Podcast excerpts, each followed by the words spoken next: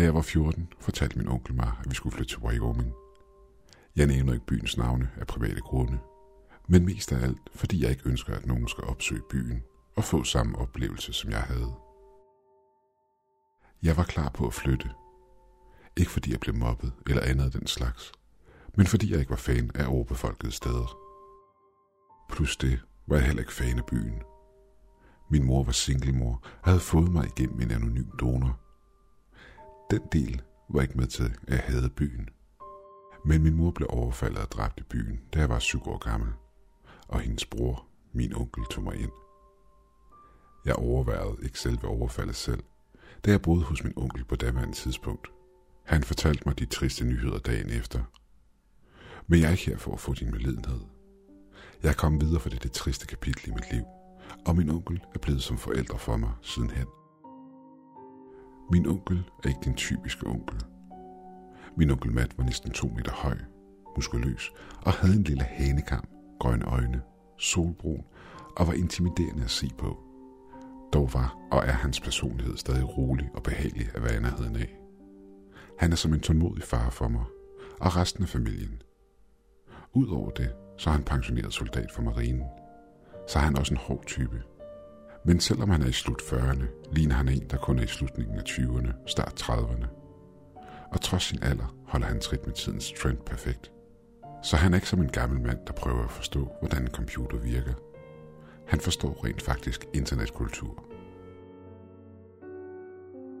Vi ankom til det nye hus, og der var en velkomstkomité til at tage imod os. Selvom det virkede mærkeligt, at de ikke ville have mig og min onkel i samme rum som dem, så havde min onkel et seriøst udtryk i øjnene, da de forlod huset. Han så ned på mig og sagde advarende til mig. Ethan, det her lyder måske underligt. Men lov mig, at du aldrig går udenfor, efter solen er gået ned. Jeg var forvirret, men svarede okay, onkel Matt. Det lover jeg. Han smilede og sagde, godt min dreng. Men lad os nu pakke ud og få styr på det her sted. To år gik, og tingene begyndte langsomt at gå fremad. Jeg fik en masse venner, og min onkel fik sågar en ny kæreste, der hed Amy, som han i dag er lykkelig gift med, og i dag er som en mor for mig.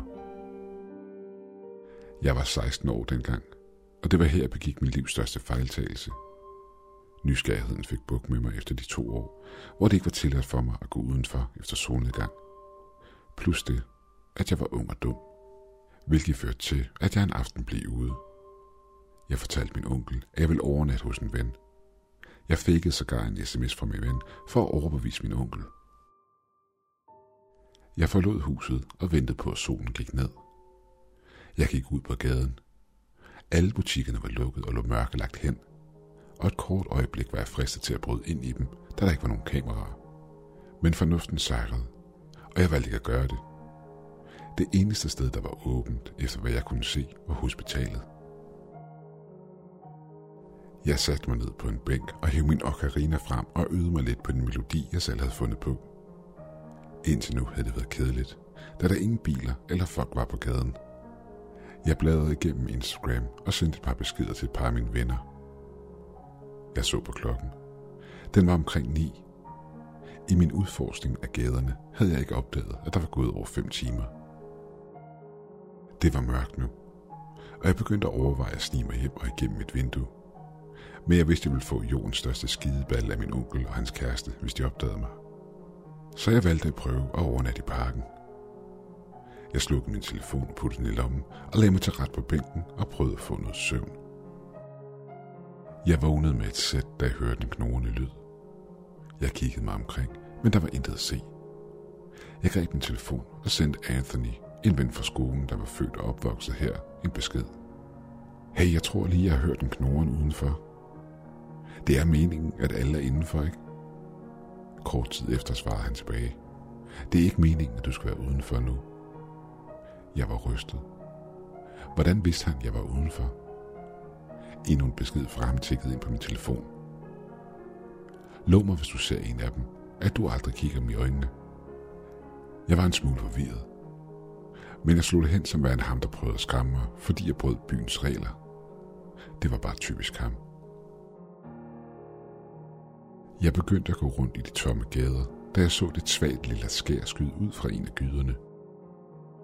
Jeg nærmede mig tankeløs gyden og så, hvad jeg kun kan beskrive som noget, der ikke hører til i den verden.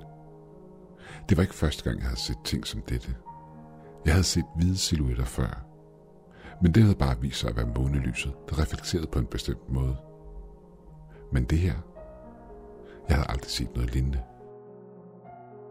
Hvis det ikke havde været, fordi jeg var stoppet så bræt op, ville jeg have gået lige ind i skabningen. Jeg sprang lydløs om bag en skraldespand og så på den.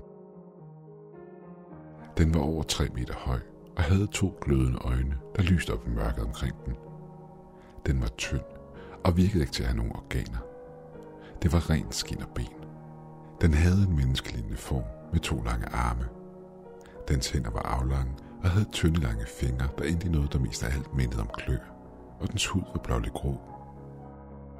Til at starte med troede jeg ikke, at skabningen havde nogen mund, indtil det gik op for mig, at dens mund sad på halsen, hvor Adams æblet normalt sad.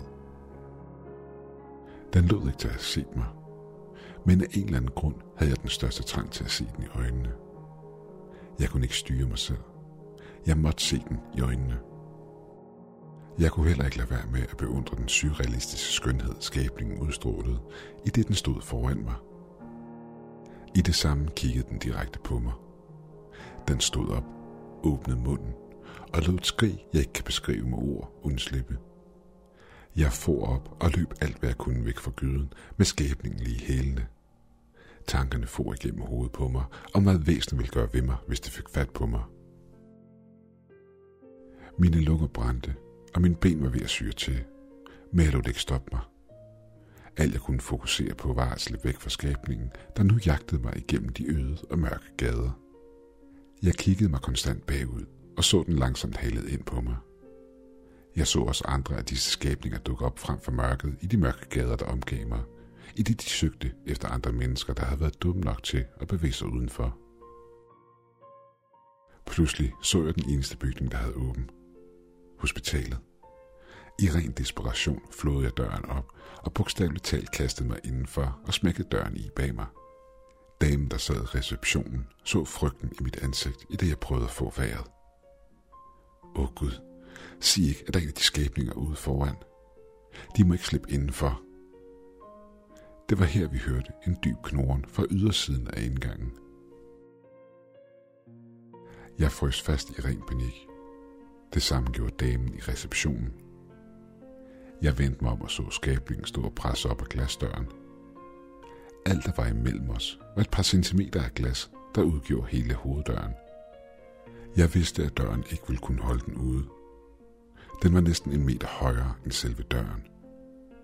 Jeg rejste mig og løb imod bordet, der stod i receptionen. Skabningen satte sig på huk og slog af al kraft en albu imod glasset. Døren sprang i tusind stykker, i det væsenet trådte indenfor. Jeg troede, det hele var slut, og jeg nu skulle dø. Hele mit liv for forbi mine øjne, i det væsenet stod bøjet ind over mig. Pludselig ringede min mobil. Jeg så på den og så, at det var min onkel. Skabningen for tilbage, i det den skreg, enten i chok eller i frygt. Måske begge. Jeg vidste, hvad jeg måtte gøre.